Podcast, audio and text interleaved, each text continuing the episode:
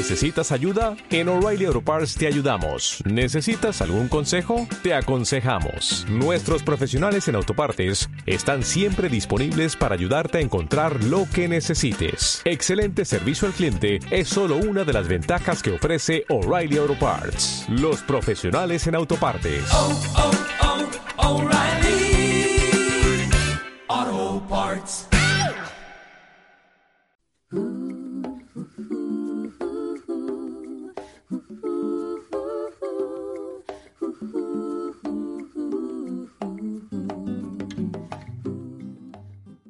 Cómo nos ha cambiado la vida es el primer programa de radio en el que te hablamos de la maternidad de una forma diferente.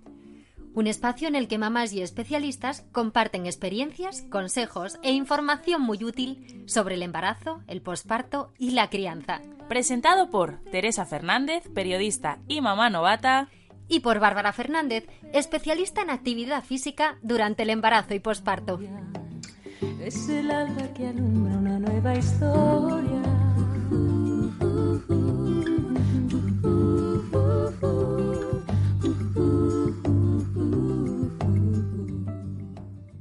Muy buenos días. Hoy vamos a hablar de grandes luchadores, a pesar de su pequeño tamaño. Son los bebés que llegan al mundo antes de tiempo y lo hacen con muchas ganas de vivir. Hablamos, por supuesto, de los prematuros. ¿Por qué nuestro parto puede adelantarse hasta tres meses? ¿Qué pasa cuando nuestro hijo nace con los órganos aún inmaduros? ¿Cómo debemos cuidarlo? ¿Tendrá secuelas en un futuro? ¿Necesitará una estimulación especial? ¿O respondemos a todas estas preguntas? Nuestra especialista en atención temprana, nuestra ginecóloga y, por supuesto, nuestra pediatra nos acercarán al mundo de los prematuros. Y también hablaremos con la madre de Nel, un pequeño gran héroe que nació con 28 semanas. No os podéis perder esta entrevista. ¡Comenzamos!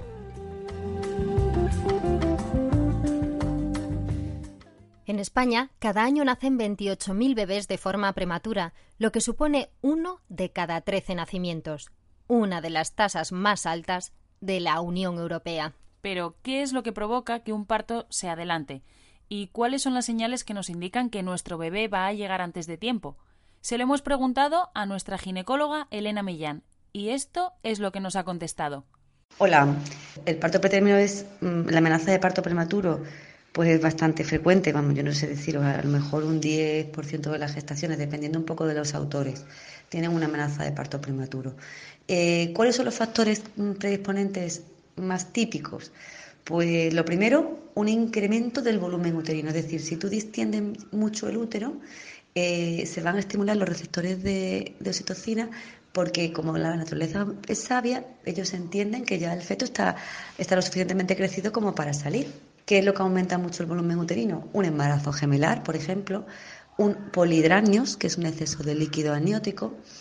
También puede haber amenazas de parto prematuro en malformaciones, en úteros, en hemiúteros, cuando tienen un útero doble y, el embarazo alberga en un útero, pero ese útero no, no totalmente es muy pequeñito y no se distiende suficientemente bien. Otra causa importante en los partos prematuros, nosotros como ginecólogos siempre que hay una amenaza de parto prematuro, además de tratar a la paciente, lo primero que hacemos es descartar una infección. Suelen desencadenarse por gastroenteritis aguda, muy frecuentemente por infecciones del tracto urinario, eh, que además son muy frecuentes en embarazadas. Y esos, por supuesto, muchas veces son tratables. Le pones una, la diagnostica, le pones un antibiótico y ya está, y se frena. Y luego también hablan pues de bajos niveles socio, ya factores de riesgo que vienen en los libros, ¿no? El tabaquismo, el abuso de drogas, el, el bajo nivel socioeconómico, las edades o muy precoces o muy mayores, las madres o muy jóvenes o muy mayores. Eh, otra que es muy frecuente, que viene en los libros pero también es real, es el corto periodo intergestacional, es decir, que transcurre muy poquito tiempo desde que tienes un embarazo al siguiente. Es decir, tienes un niño y a los tres meses al mes o al me- te vuelves a quedar embarazada. Entonces, es como que el útero no le ha dado todavía tiempo a relajar, a volver a ser como era. Entonces, está como más irritable y suele, esas mujeres tienen un mayor riesgo de tener un- de presentar un parto, una amenaza de parto prematuro en la gestación, en la segunda gestación. Bueno, yo creo que más o menos el estrés psíquico también se habla, pero bueno, así resumiendo, lo que aumenta el volumen uterino, las infecciones y los factores de riesgo clásicos, ¿vale? Eso es todo. Muchos asociamos que un niño prematuro es únicamente un niño que llega antes de tiempo, Pero hay mucho más detrás de estos bebés que, que, pueden incluso llegar a la vida con 26 semanas, imaginaros, o sea, no es lo mismo un prematuro que un gran prematuro. Pero de todo esto y en profundidad nos va a hablar nuestra pediatra Bárbara Fernández. Muy buenos días, Bárbara. Buenos días, Hola, Bárbara. buenos días. ¿Qué diferencias hay entre los prematuros y los grandes prematuros? La prematuridad se define como el recién nacido que nace antes de tiempo. Eh, La definición es eh, todo aquel que nace antes de las 37 semanas de gestación. A partir de ahí, de ahí en adelante, pues eh, la prematuridad se divide en grados. Entre las 34, normalmente entre las 34 y las 37 es un prematuro eh, que a veces 28 y las 34 sería un prematuro ya moderado o incluso a veces se llama gran prematuro y por debajo de las 28 semanas es una prematuridad extrema. Cuanto más prematuros son los recién nacidos, eh, más vulnerables y más riesgo hay de que haya complicaciones. Porque, eh, ¿cuáles son las características de estos bebés que llegan, que llegan tan pronto? Cuando nadie les espera. Claro, eh, son por definición inmaduros. Entonces, cuanto más prematuros, más inmaduros y, bueno, pues eh, a, a distintos niveles. Desde, por ejemplo, la termorregulación, que es el primer problema que nos encontramos en paritorios en, en un bebé prematuro, que pierden mucha temperatura y muy rápido y se pueden poner muy malitos por ese motivo.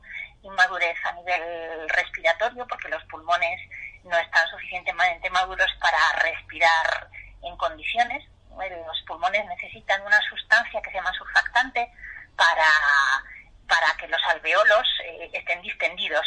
Mm, Es, los alveolos pulmonares son como globos, entonces si no tienen esa capa de surfactante, que es lo que hace que se mantengan hinchados, se colapsan. Es como un globo chuchurrío. Entonces, a partir de, del surfactante se sintetiza dentro del útero a partir de la semana 30 más o menos de media. Entonces, bueno, cuanto más prematuros son, menos surfactante tienen y más dificultades tienen para, para mm, respirar. Bueno, pues luego tienen inmadurez a nivel del sistema digestivo, problemas de alimentación, inmadurez del sistema inmune, riesgo alto de infecciones, en fin, una serie de características que hacen pues eso, que sean especialmente vulnerables y pues potencialmente se pueden poner muy malitos y suelen requerir eh, ingresos eh, prolongados. Que puede ser eh, que hay alguno al que, de hecho, por la inmadurez eh, del aparato digestivo, les den de comer los primeros días por el cordón umbilical. Eh, sí, es, eso se llama alimentación parenteral. Eh, cuando no tienen el sistema digestivo eh, suficientemente maduro, no toleran ningún tipo de alimentación por vía, que nosotros llamamos por vía enteral.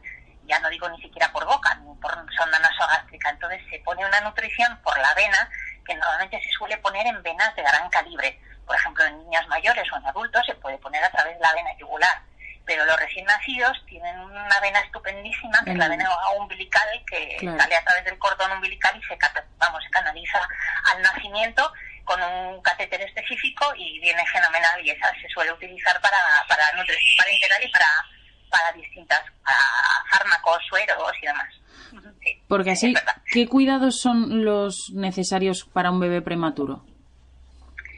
Eh, lo primero es, eh, como había dicho, protegerles de la hipotermia. Cuando nacen enseguida se, se quedan fríos. De hecho, eh, hay mucha gente que no lo sabe, pero los bebés que nacen muy prematuros, normalmente por debajo de las 28 semanas, en torno al kilo de peso, así, se suelen poner, se suelen meter dentro de una bolsa de plástico, con la Mm. cabeza fuera, obviamente, pero son Mm. como las bolsas de plástico de los bocadillos, de Ay, ese estilo. Lo Se vi en alguna noticia, bolsas yo creo, que eran como perritos calientes. Sí, se- pues eso es para conservar el calor, para que mantengan el calor. Eh, y luego se les, se les suele meter enseguida en cuanto o sea, nacen y se, se reaniman o se recuperan en una cuna térmica con un calor especial. Los paritorios suelen estar calefactados para que evita que pierdan mucha temperatura y luego pues sobre todo lo que suelen empezar a tener problemas ya desde el nacimiento es problemas respiratorios. Se les puede asistir eh, con un sistema de una especie de mascarilla para ayudarles a respirar si no necesitan intubar directamente en paritorio y se suben a la UCI neonatal en, en incubadora. La incubadora es el medio que reproduce lo más posible el útero materno a nivel de temperatura, de aislamiento acústico, de protección del interior, etcétera.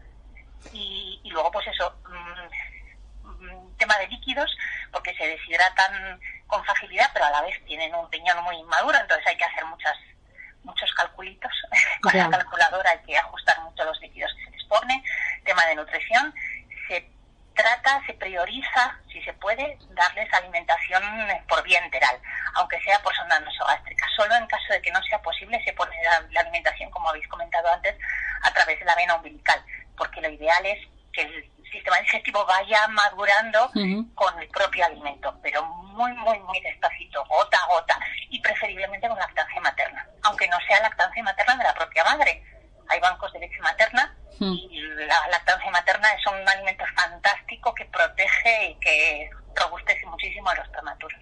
Claro, porque bebé prematuro, como comentas, que tiene mayor riesgo de infección, yo no sé si se puede, puede estar en contacto con los padres eh, relativamente pronto, si la madre para darle el pecho es conveniente que esté cerca o le puede transmitir algún, bueno, cualquier virus, cualquier cosita que ella tenga. En eso hemos cambiado y hemos evolucionado mucho. Afortunadamente, al principio se les mantenía muy aislados con intención de protegerlos. Y ahora se ha visto que lo ideal es que contacten con la madre o incluso con el padre si la madre no puede lo antes posible.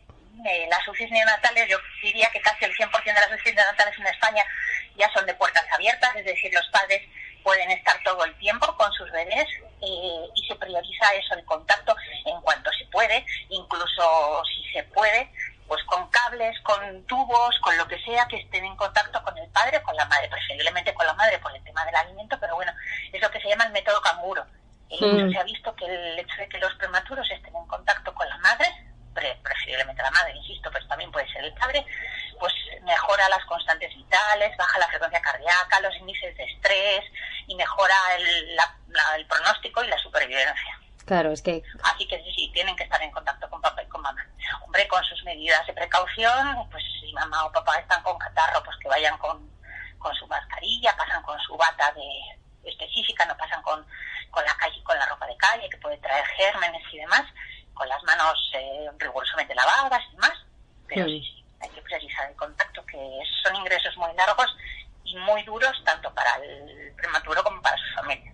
Claro, cuando dices muy largos, ¿a, a cuánto te refieres? ¿Cuánto pueden estar? pues meses, eh, dependiendo del grado de prematuridad. Hay prematuros que pueden estar poquito tiempo, pero un ingreso de un prematuro, por ejemplo, de 26 semanas, 27 semanas, si todo va bien y no hay muchas complicaciones, puede no bajar de tres meses. Qué duro, ¿eh? Daos cuenta que tiene, tiene que llegar casi, casi a, a estar a término. Entonces, si son 26 semanas, faltan 14 meses, 14 meses, perdón, 14 14 semanas. semanas para llegar al término, pues son tres meses y pico. Sí. Que, que- eso, que qué duro, porque claro, tú siempre piensas en el momento que nazca el bebé las ganas que tienes de llevártelo a tu A casa. Sí. Y tener que vivir esas semanas aparte en un, en un pos, bueno, además en posparto eh, particular, porque esos partos, Sí, claro. En fin. Y no, con- es, es, es emocionalmente muy duro porque además, insisto, son pacientes pues muy vulnerables y pues bueno, pues el, el devenir puede ser un poco tortuoso y entonces pues un día va todo bien, al día siguiente resulta que las cosas no van tan bien, hoy están fenomenal y al día siguiente tienen una sepsis, por ejemplo, que es una infección generalizada y se ponen muy malitos y pasas de verlos bien a verlos intubados y con fármacos para el corazón y es, emocionalmente es muy duro para las familias. Y en ese sentido yo creo que también se ha avanzado mucho no solo en, en procurar el bienestar de los prematuros, que efectivamente son nuestros pacientes, sino también el procurar el bienestar emocional de las familias, que yo creo que muchas veces necesitan apoyo, pues eso, ya no diría psicológico desde el punto de vista específico, pero bueno, un apoyo, un entorno, y en ese sentido las oficinas natales se han hecho mucho más amigables, hay salas, pues eso, eh, para que los padres puedan estar, con sofás, con, con una cafetera, con, quiero decir, bueno, pues un entorno más, menos hostil de lo que ya es un, un hospital por, de por sí. Y ahora que decías eso, que de repente están bien, pueden estar mal, eh, luego una vez que ya salen de cas- del hospital, ¿no? Y se van a casa. Sí, sí. De ahí a lo largo de su vida, ¿esos bebés tienen más problemas de salud que un bebé nacido a término? ¿O ya una vez que llegan como al equivalente de un bebé nacido a término, Sí. más o menos eh, se igualan? podrían. Hay muchos que, que acaban con secuelas. Eh, cuanto más prematuros son, más riesgo hay de que secuelas. Eh, por las propias patologías derivadas de la prematuridad, eh, por ejemplo, pues eso, que han tenido una infección intestinal, que se llama una enterocolitis, han tenido que, por ejemplo, eh, cortar parte del intestino, pueden quedar con problemas de alimentación, pueden quedar con problemas respiratorios, pues por una intubación prolongada, pueden tener problemas a nivel de la retina, porque, bueno, pues el oxígeno que se administra durante la ventilación mecánica es tóxico para, para la retina, eh, pueden tener problemas de mineralización del hueso, pueden tener problemas neurológicos, por, bueno, pues porque lo que es la membrana cerebral y los vasos del cerebro son más vulnerables y tienen más riesgo de hacer hemorragias cerebrales. Entonces, bueno, pueden tener muchas secuelas. Pero si llegan al final de todo este camino sin muchas secuelas, pueden hacer una vida eh, normal.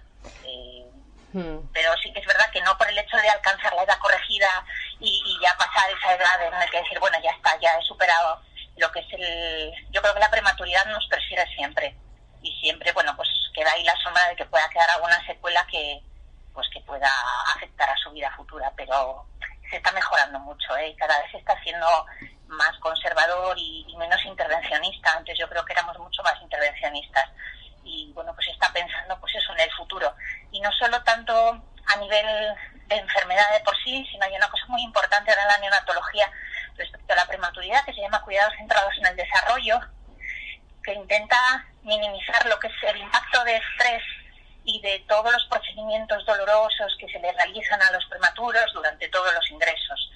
Eh, daos cuenta que en ingreso a lo largo, de, por ejemplo, de tres meses, la cantidad de punciones venosas, de procedimientos, de manipulaciones que se les hace a los prematuros. Entonces eso cada vez se está intentando protegerlos más, manipularlos lo menos posible.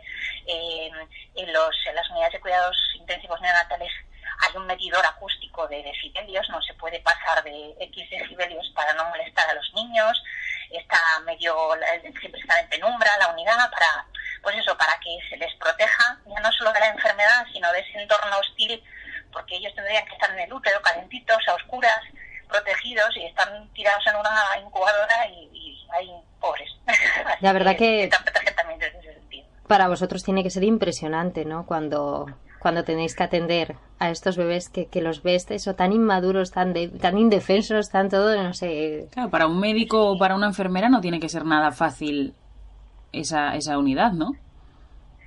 No, a ver, yo creo que cada, cada unidad tiene, a ver, yo no me dedico específicamente a la neonatología, ¿eh? hay grandísimos profesionales que creo que hacen una labor fantástica y que sacan adelante prematuros que son, pues claro, es que ahora te dicen un prematuro de 25 semanas y no te lo imaginas. Pero es que un bebé de 500 gramos es como un hámster de tamaño. O sea, no estoy comparando un prematuro con un hámster. ¿eh? No, sí, pero se, te, se entiende. sí, que te cabe en una mano. Hmm. son minúsculos. Entonces parece mentira que, que, puedan salir adelante, pero son súper fuertes. A eso te voy también. Verdaderamente que... estamos programados para vivir. Eso hmm. está claro, y para sobrevivir y si nada se nos pone por delante, con la ayuda de los neonatólogos eh, salen adelante y son unos campeones. Que tienen Ellos y sus familias. Tienen un índice de supervivencia muy elevado. Sí, sí. Normalmente em, se calcula más o menos que por debajo de las 34 semanas, yo no hablo de la prematuridad extrema extrema, ¿eh? hay índices de supervivencia que superan el 80%. Em, ya hablar de índices de supervivencia libres de secuela eso es más difícil porque las secuelas muchas veces se ven a medio o largo plazo. Pero sí, sí, hablamos de unas tasas de supervivencia eh, muy altas. Cuando, ha mejorado muchísimo. cuando hablabas antes de la edad corregida, vamos a incidir un poquito más en esto, que, que yo sé que es un término que hay, mucha gente no está familiarizado con él. Claro. ¿Qué es esto? ¿Qué es la edad corregida? Eh, a ver, eh, nosotros diferenciamos la edad cronológica de la edad, de la edad corregida. Entonces, un prematuro, por ejemplo, que ha nacido a las 28 semanas, es decir, le quedan para llegar a las 40 semanas, que sería el término de una gestación, le faltarían 12 semanas, ¿no? Es decir, tiene un déficit de 12 semanas, que son aproximadamente 3 meses. Entonces, cuando ese bebé tiene 3 meses de vida, en realidad es un bebé a término. Claro, parece un recién nacido, ¿no? Exacto, habría que descontarle esos 3 meses hasta que cumple más o menos dos años. A partir de los dos años ya se olvida el concepto de, edad corregida. La edad corregida se utiliza para ajustar ese déficit que tiene de semanas eh, a nivel de su función, desde la maduración de las funciones, sobre todo pues eh, neurológicas, de adquisición de, de hitos motores y del desarrollo. Sin embargo, por ejemplo, para las vacunas, que mucha gente te lo pregunta, no consideramos la edad corregida. Va por edad anda, mira. Fíjate, claro, bueno, porque necesitarán también estar, están fuera del cuerpo Claro. de la madre y necesitan Sí. las protecciones. Ujú. Bueno, Ah. siempre hay, bueno, Mm. según eh, puede adaptarse, mm, puede haber determinadas circunstancias en las que se tenga que retrasar la vacunación por algún motivo, pero en ese sentido no utilizamos estrictamente la edad, la edad corregida, sino la cronológica. Es increíble. La yo- verdad es que es, es un es un mundo muy bonito y, y, insisto, hay grandes profesionales que lo hacen maravillosamente bien y que además yo creo que generan un vínculo muy importante con las familias porque están muchísimo tiempo allí. Entonces yo creo que las familias se apoyan mucho en el equipo médico y de enfermería y, y, y Sí. lo hacen fenomenal. Yo los casos que conozco, las madres dicen que acababan conociendo a todos. O sea, dices que Sí. me dices, Claro. me dices el nombre y sé quién, porque, porque vamos, he estado en un contacto muy, muy directo con todos ellos. Sí, bueno, y, lo- y que también ellos generan vínculo con los bebés, entonces ya solo por el hecho de verlos que necesitan más protección o más indefensos, el valor que tienes que tener y el corazón para estar ahí también, que hay que servir. ¿eh? No creo que por, por muy médico que seas o por pediatra incluso, sin quitarte valor, ¿eh, Bárbara? No me malinterpretes, pero No, hay, que, menos. hay que estar ahí, ¿eh? hay que ver a esos pequeñajos dentro de la incubadora y, y ser conscientes del riesgo que eso supone también. y además es, es una carrera de fondo, entonces yo creo que tiene más mérito, ¿no? Porque, bueno, pues a veces cuando son ingresos cortos es, es fácil ver el resultado, pero cuando es una cosa así a medio o largo plazo es a veces resulta, eh, pues eso, Hmm. Agotador Sí. emocionalmente para todo el mundo. En unos minutitos vamos a hablar con la mamá de un gran prematuro y nos va, nos va a contar todo esto. Así que te invitamos a que sigas escuchando el Eso es. programa. Muy bien, espero que su experiencia Sí. fuera buena y, y que todo haya ido fenomenal. Sí, sí que ha ido, sí que ha ido bien, que yo conozco al Churrumbel y es un campeón. Bueno, Bueno, Bárbara. un abrazo, Bárbara. Muchísimas gracias, como Un abrazo siempre. a vosotras. Hasta Que tengas chao. buena mañana. Hasta luego. Hasta luego.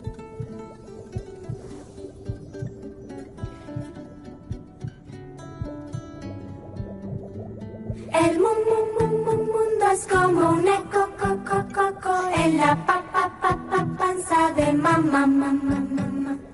Burbu, bu, bu, burbujas en refle, fle, fle, fle, reflejos de la voz, voz, voz, voz, voz de mi pa, pa, pa, pa, pa, pa. Soy un pez vivo en tus aguas, soy un pato en el cielo, un elefante en la sabana, un león. Soy la copia de su cara, soy la huella soy la mezcla de abuelos que me ven.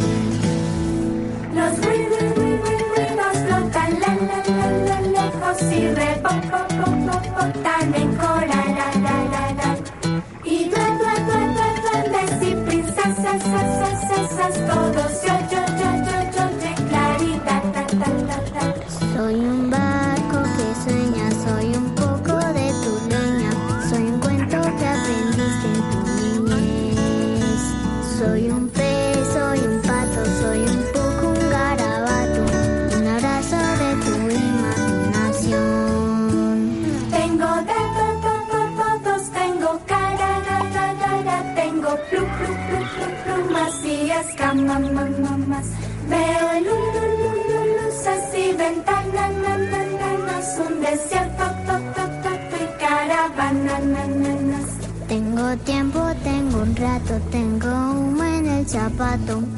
que un poco y dormir.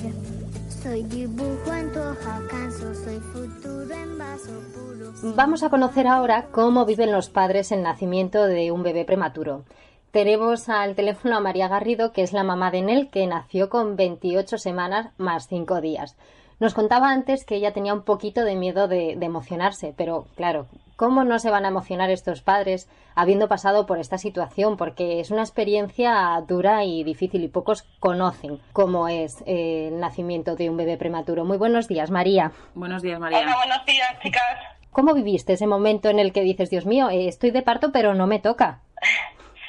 Pues, pues imaginaros, eh, yo me puse en realidad de parto tres días antes de- del nacimiento de él, ¿no? Pues estaba en casa y de repente, claro, yo soy mami primeriza, empecé a sentir unos dolores súper fuertes. Y yo quería creer que eran pues estas contracciones que te dicen de preparación, de tal, pero De- no. las de Braxton Hicks.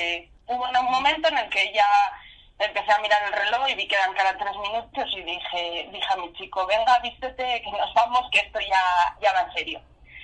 Eh, fui a mi hospital y según, según llegué me pusieron los monitores y bueno, pues vieron que tenía el cuello del útero bastante bordado, que efectivamente las contracciones eran regulares y, y cada vez eran más, más intensas. Y, y lo primero que me hicieron fue ponerme eh, la, la medicación que ponen para la maduración pulmonar del bebé. Que Hmm. bueno, en caso de que no se pudiese parar el parto, pues, pues por lo menos eso que ganábamos, que, que como sabéis es una de las cosas más importantes, que, que tenga los pulmones fuertes y sanos para poder, Sí. para poder respirar. Eh, entonces, eso me pusieron medicación a mí, que realmente yo entre el susto y el disgusto mm, es un poco, te dejas hacer, no sabes ni- ni preguntas, vamos. Claro. Eh, te dejas hacer, me subieron en la UBI y me, y me llevaron a Luca, que es el, el centro que tiene que está capacitado para el nacimiento de los prematuros aquí en Asturias, ¿no? Mm. Sí, porque tú no tenías previsto dar a luz en el UCA, ¿verdad? No, no, para nada. Yo, yo había decidido que, que el nacimiento en él iba a ser en, en el hospital de Mieres eh, y, y bueno, pues me cambió todo de un momento a otro. Entonces, como os comentaba, me llevaron a, a Luca eh, y ahí pues nada, me pusieron otra medicación para, para pararme el parto. Estuve tres días con ese tratamiento, que es lo que dura, mm, y me mandaron a casa porque ya no tenía contracciones y estaba bien, me habían parado eh, el, el borrado del cuello del útero y bueno, todo apuntaba que estaba bien. Llegamos a casa y como a las tres horas otra vez contracciones, pero ya si las del otro día habían sido fuertísimas, estas ya, bueno, ni Sí. hablamos. Además de estas de, de atrás de espalda que te parece que te abren en canal. Sí, las de riñones. Eh, sí. Y nada, eh, fuimos al hospital otra vez ya fuimos directamente a Luca porque sabíamos que, que si iba a ser, iba a ser allí. Estuve toda la noche en monitores y bueno, otra vez con la medicación esta de pararme el parto. Eh, y como suponíamos que iba a ser otra vez el mismo proceso de los tres días allí a reposo con la medicación, mi chico llegó por la mañana y se fue a trabajar.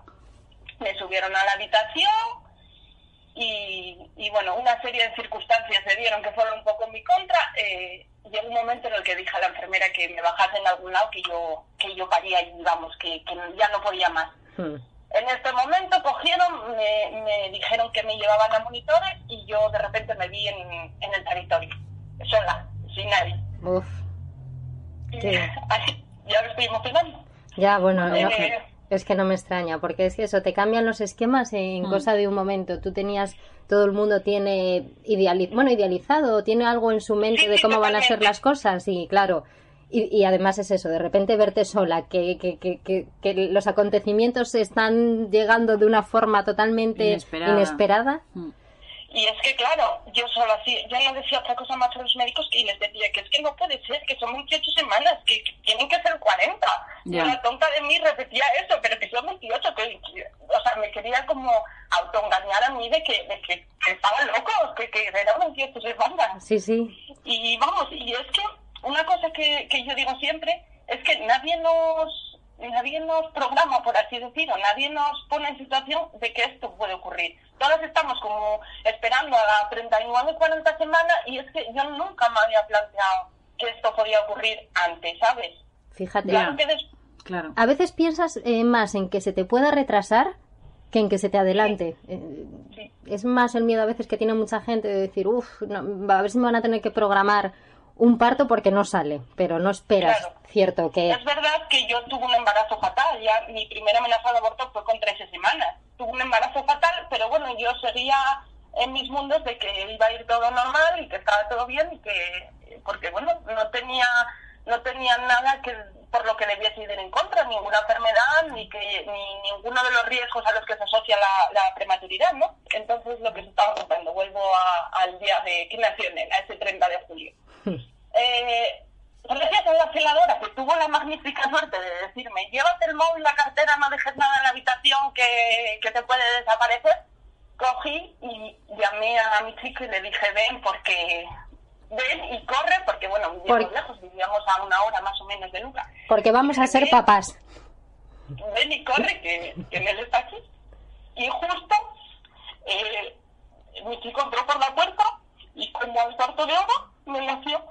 Aguantaste ahí a que llegara, ¿eh? Realmente el que aguantó fue él porque no quería salir o no podía salir porque la bolsa no, no rompía. Entonces, hasta que no decidieron romper la bolsa, no nació. Y lo único importante en ese momento que me decían los médicos, claro, poneros en situación. Yo estaba allí con 12 médicos que ven sus caras de preocupaciones, sus caras de, pues imaginaros. Y, y de repente me dijeron, "Mm, si llora, todo va bien. Y salió y lloró. Nada, nos vamos a emocionar. te diré que estamos emocionadas nosotras dos también, ¿eh? Sí, nos estás emocionando. O sea, que, que- ¿qué llanto más esperado? Pues sí, ¿Y cuánto pesó, María? pues me pesó un kilo 145. Un kilo 145, bueno. Bueno, no iba nada mal de Sí, peso, ¿no? para- Para... las 28 semanas. No, no, no, estaba muy bien además y en cuanto a, a la medida era muy, era muy grande, midió 40 centímetros. Qué Jolín. bien. Pero bueno, Mm, imaginaros, yo ni lo pude ver ni nada, lógicamente. Según, según salió, yo solo vi una bola de pelo salir porque, porque aparte que tenía mucho pelo en la cabeza, estaba cubierto de pelo todavía. ¿eh? Sí. Claro. Entonces era una, era una bolita de pelo que vi salir corriendo mientras un montón de médicos O sea- trataban de, que, de que todo estuviese bien y se lo llevaron y, y nada. Esa sensación también, ¿no? De que de, de dar a luz pero no tener al bebé en los brazos. De que de repente te lo quitan.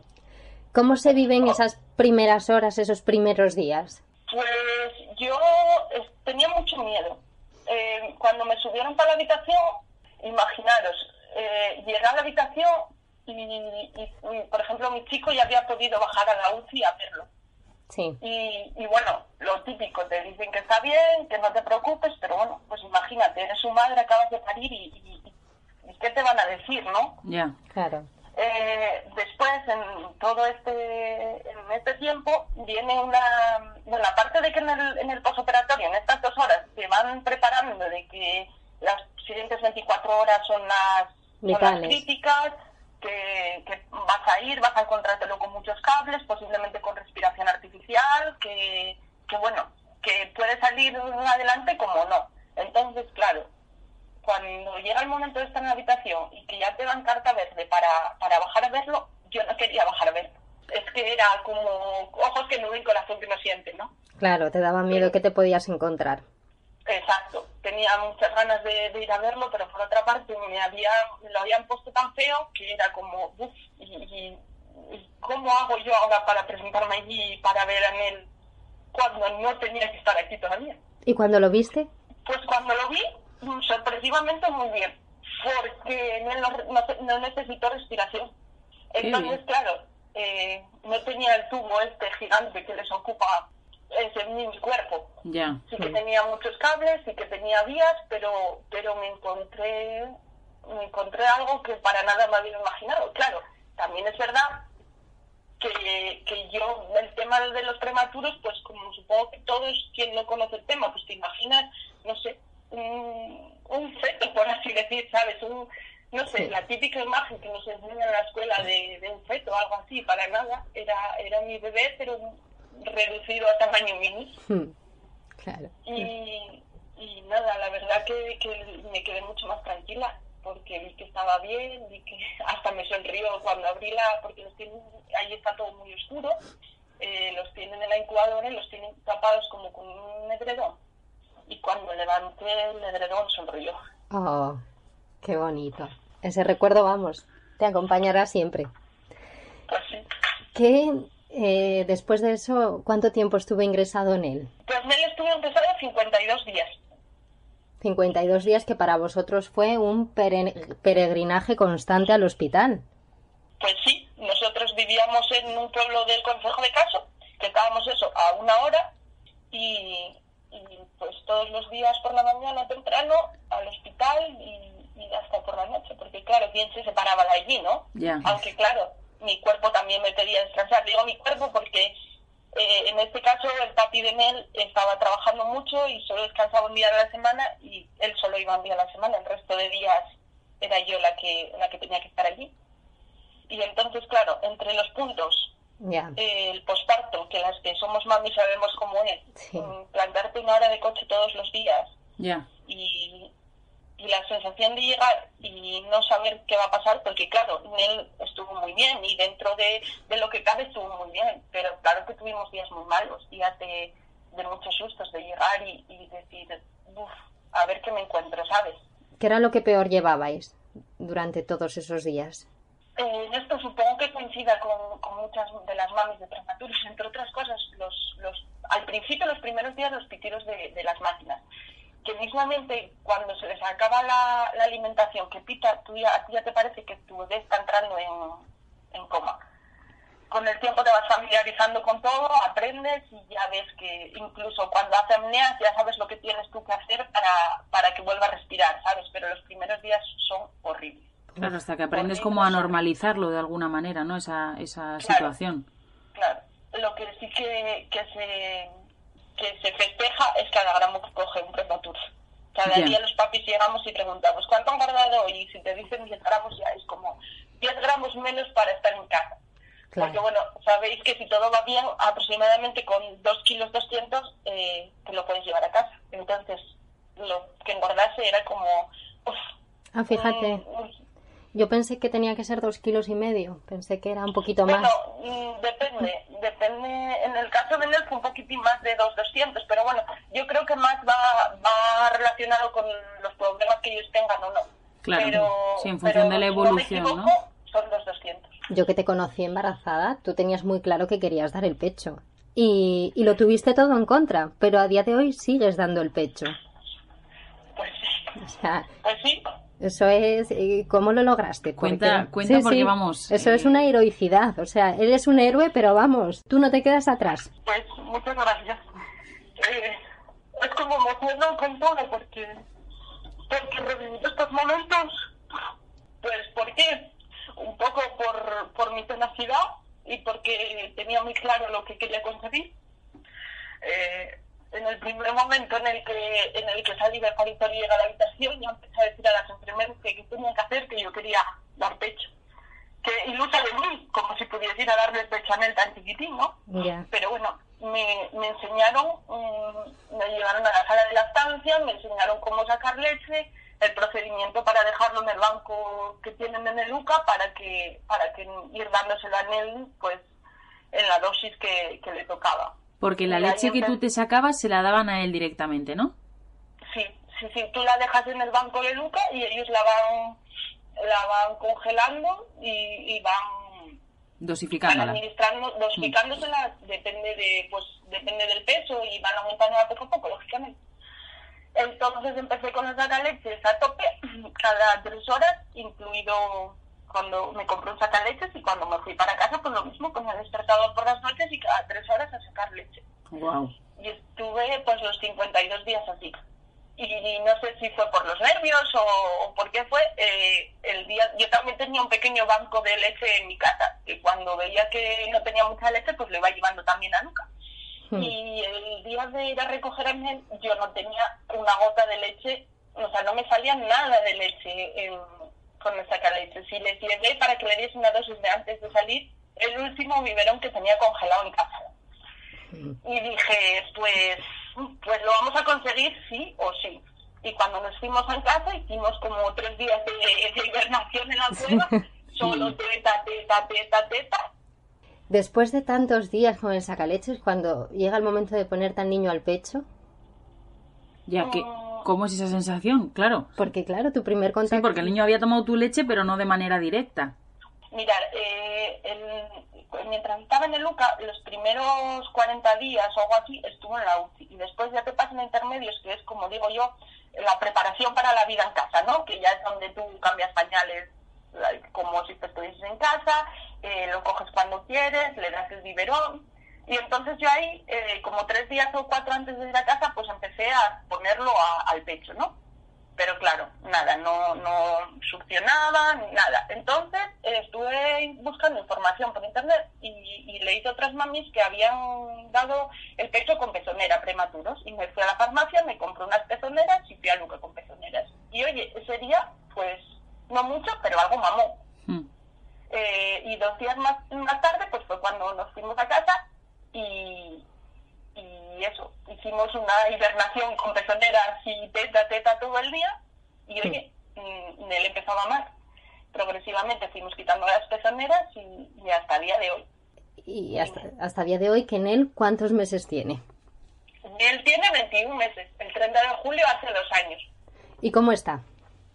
Nel está como un cañón, está súper bien.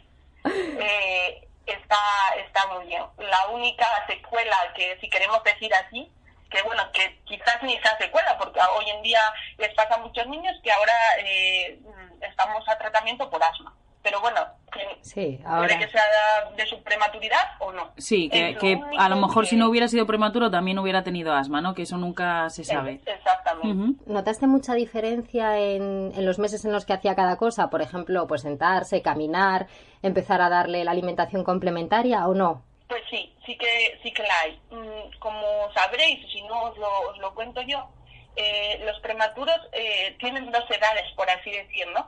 La edad real o la edad cronológica, que es cuando nació, en este caso el 30 de julio que nació Nel, y después está la edad corregida, que sería eh, cuando estaba prevista la fecha de parto. En el caso de Nel, el 17 de octubre. Entonces, eh, para absolutamente todo, excepto para las vacunas, se mira la edad corregida, que es, es la de cuándo debería de haber Sí, nacido. eso nos lo comentaba antes la pediatra. Sí, vale. Entonces, eh, ¿cuándo debería de haber senta- de- ¿cuándo debería de sentarse? Pues miramos, por ejemplo, la atención temprana, mira la edad a la que debería de haber nacido, pues los seis meses, que en realidad en él serían casi nueve, ¿no? Claro. Bueno, digo seis por decir.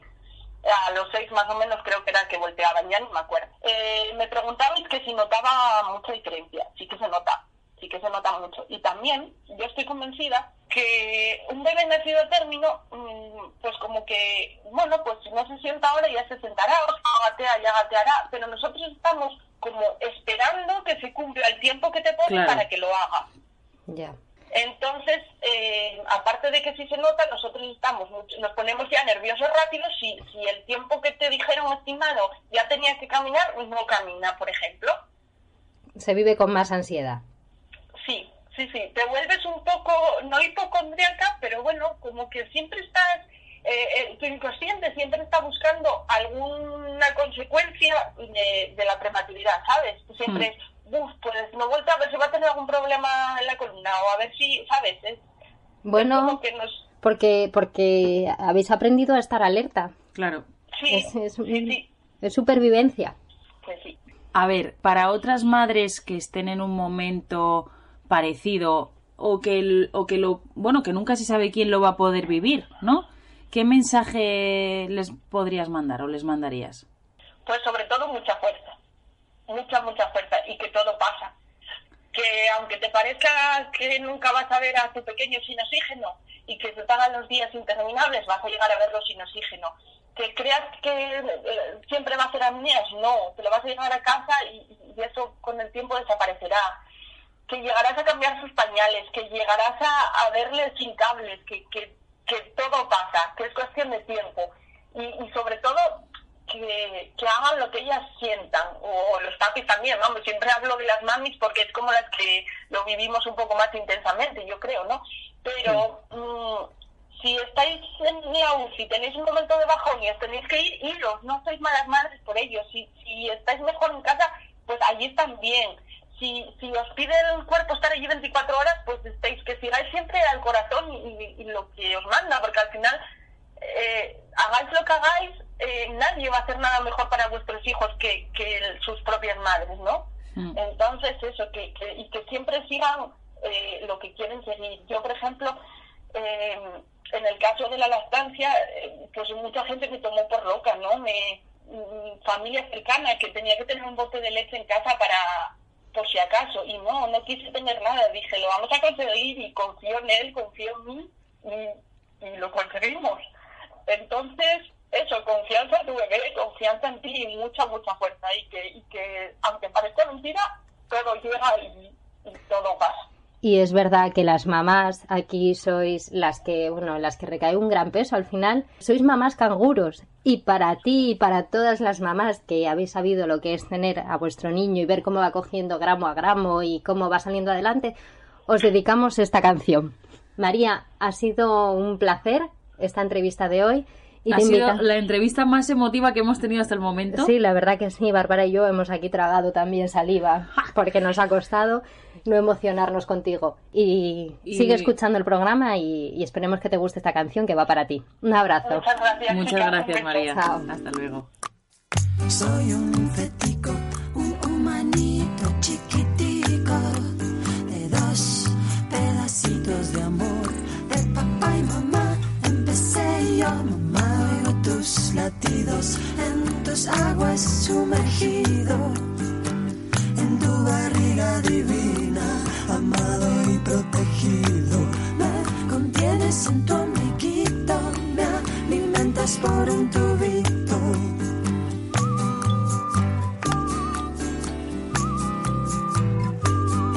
Si nací antes de tiempo, junto a ti quiero estar como si siguiera dentro, mamá.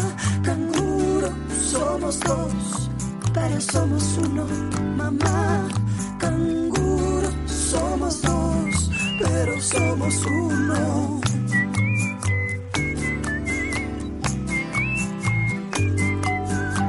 Como la rama de un árbol, como una concha en la arena, como el mosquito en la piedra. Nuestra unión es la más bella, como las olas del mar,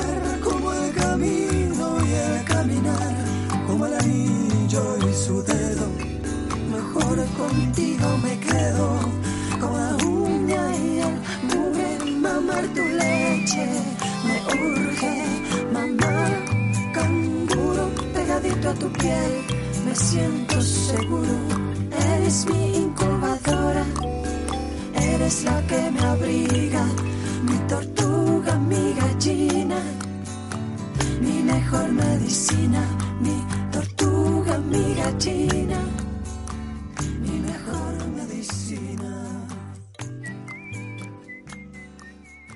¿Sabéis cuál ha sido el bebé más prematuro registrado hasta el momento? Su nombre es Charlie. Nació en Estados Unidos a las 21 semanas y 4 días de gestación. Pesó 424 gramos y contra todo pronóstico sobrevivió. Tras dar a luz, los médicos recomendaron a la madre no resucitar al bebé y le explicaron las casi nulas probabilidades de que la pequeña siguiera con vida.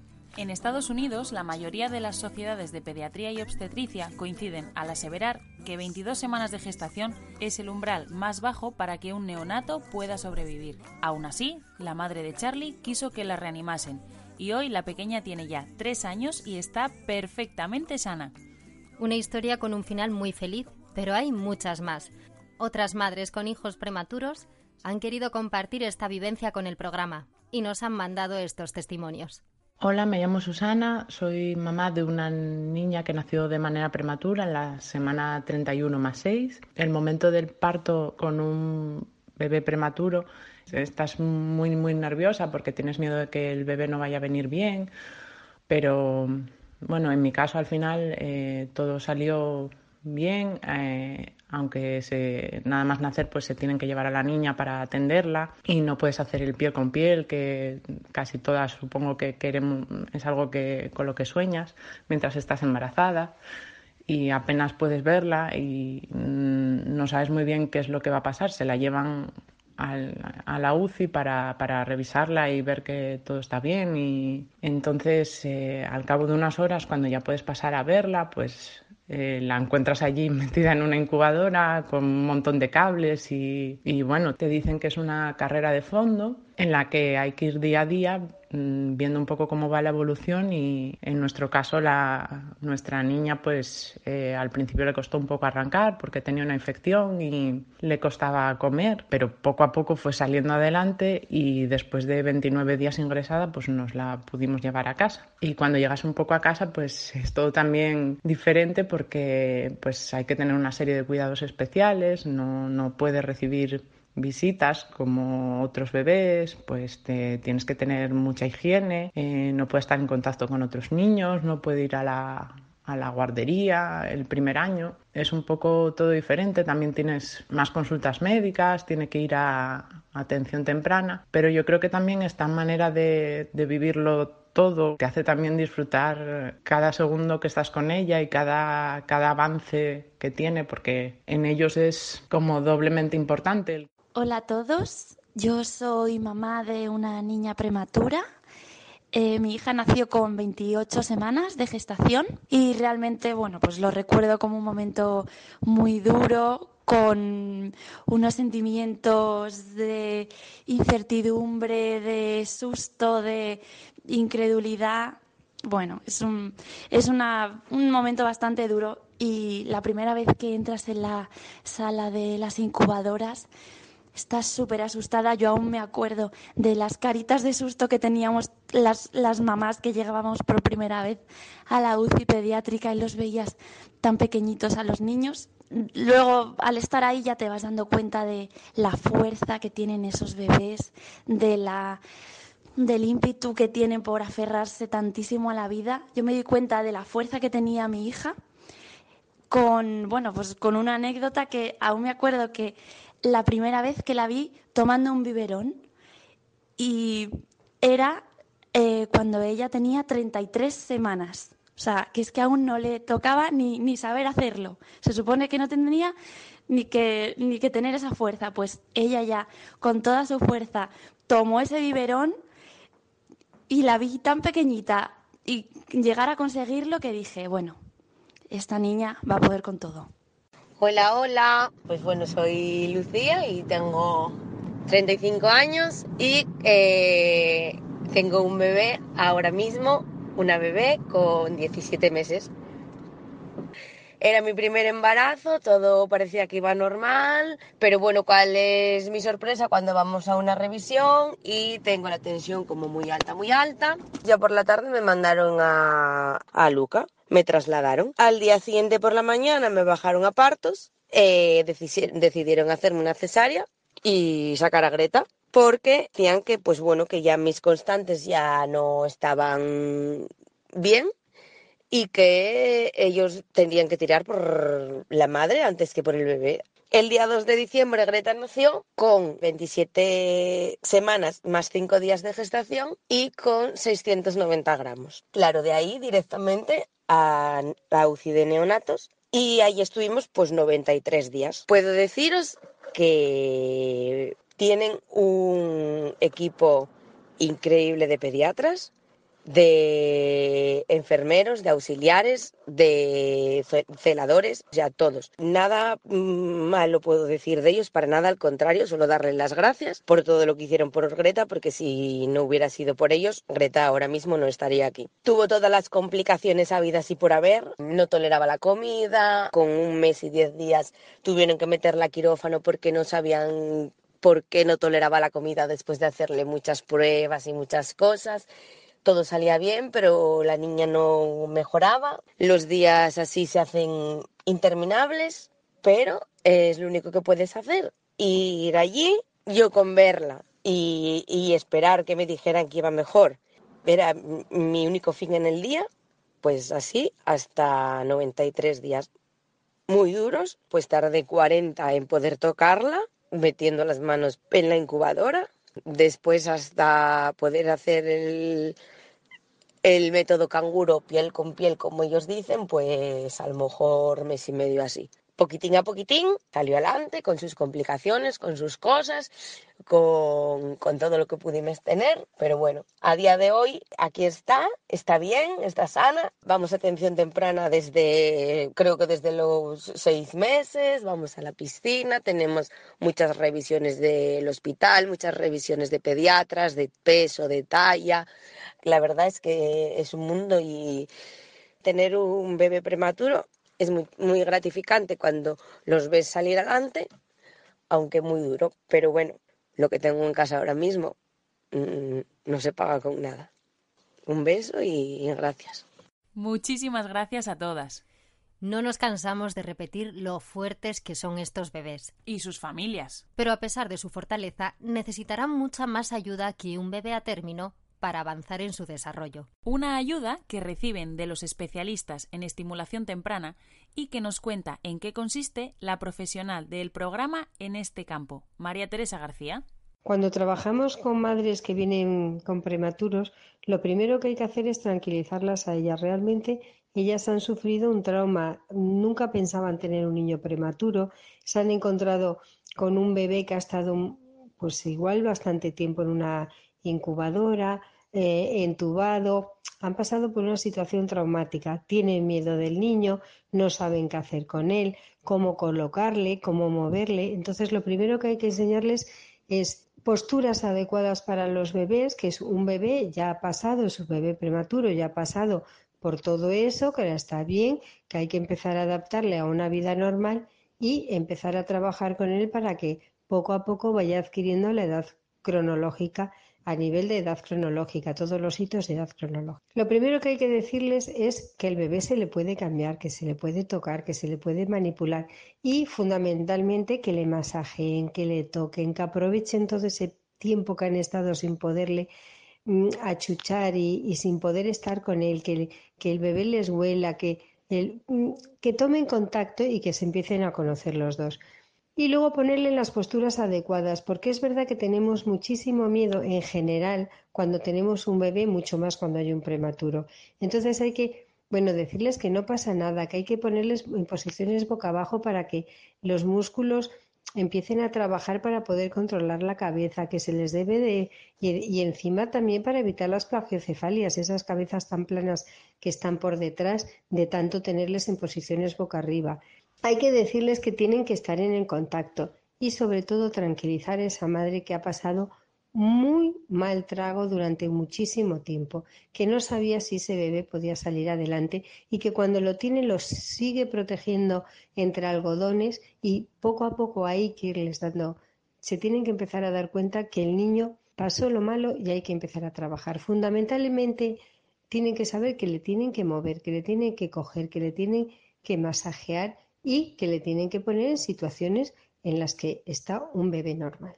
Luego hay que trabajarles todas las demás áreas o todos los demás hitos en los que hay que trabajar con un bebé. Y nada más. Venga, un saludo a todas. Muchísimas gracias, María Teresa, por toda esta información. Nos tenemos que ir, pero antes queremos dar las gracias a todos los profesionales que con su trabajo y dedicación logran que los bebés prematuros salgan adelante y que apoyan a los padres en este camino. Si no habéis podido escuchar el programa completo, os recordamos que el martes de 6 a 7 tenéis una nueva oportunidad. Y también os podéis descargar el podcast en la página web de Gestión a Radio Asturias. Un abrazo y feliz fin de semana. Chao, hasta luego. Es hora, oh, hora, hora, hora de decir adiós.